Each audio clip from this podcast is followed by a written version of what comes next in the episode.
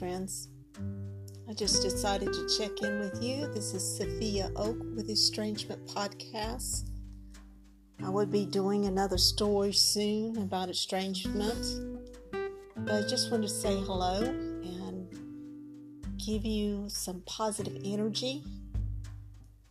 It's very hard to be a estranged parent, and I'm sure it's hard to be an estranged kid.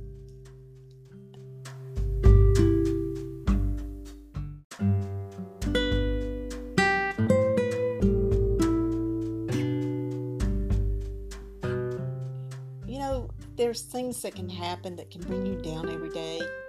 And I'm sure you think about your kids all the time. I know I do. Um, two of my kids are estranged. And, but you know, I, I hear these people, I see people, and I hear their anger, or I read these um, stories uh, that are in groups about their estrangement. And people are very bitter, they're very angry they're upset, you know, they're depressed, they're miserable. you know what? I don't want to get like that.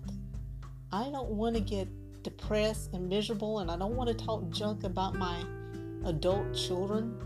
Um, I still have one at home, thank goodness, but I don't want to talk about my kids like that. I mean,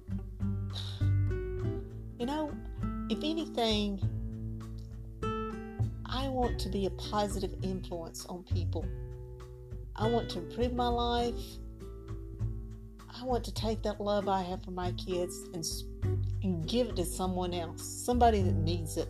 You know, it can be anybody. It can be an elderly, a shut-in, an elderly person. It could be, uh, it could be a friend that's in time of need. It could be, uh, you know, it could be giving clothes to a needed child or, or feeding a needed family. It could be anything. You, you could volunteer.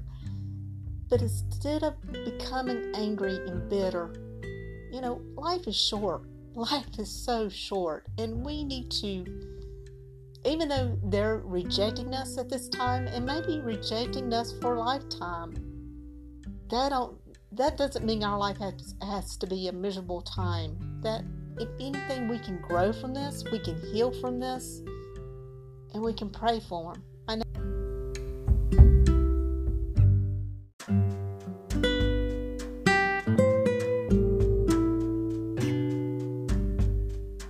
So I pray that God will give you comfort, my friend, and lift your spirits and know that you're not the only one out there that's going through these hard times without your children, your adult children. Just know that I care about you and there's other people out there that care also. I will be praying for you, and if you would like to write to me, my email address is oaksophia3 at gmail.com. O A K S O P H I A 3 at gmail.com. God bless you.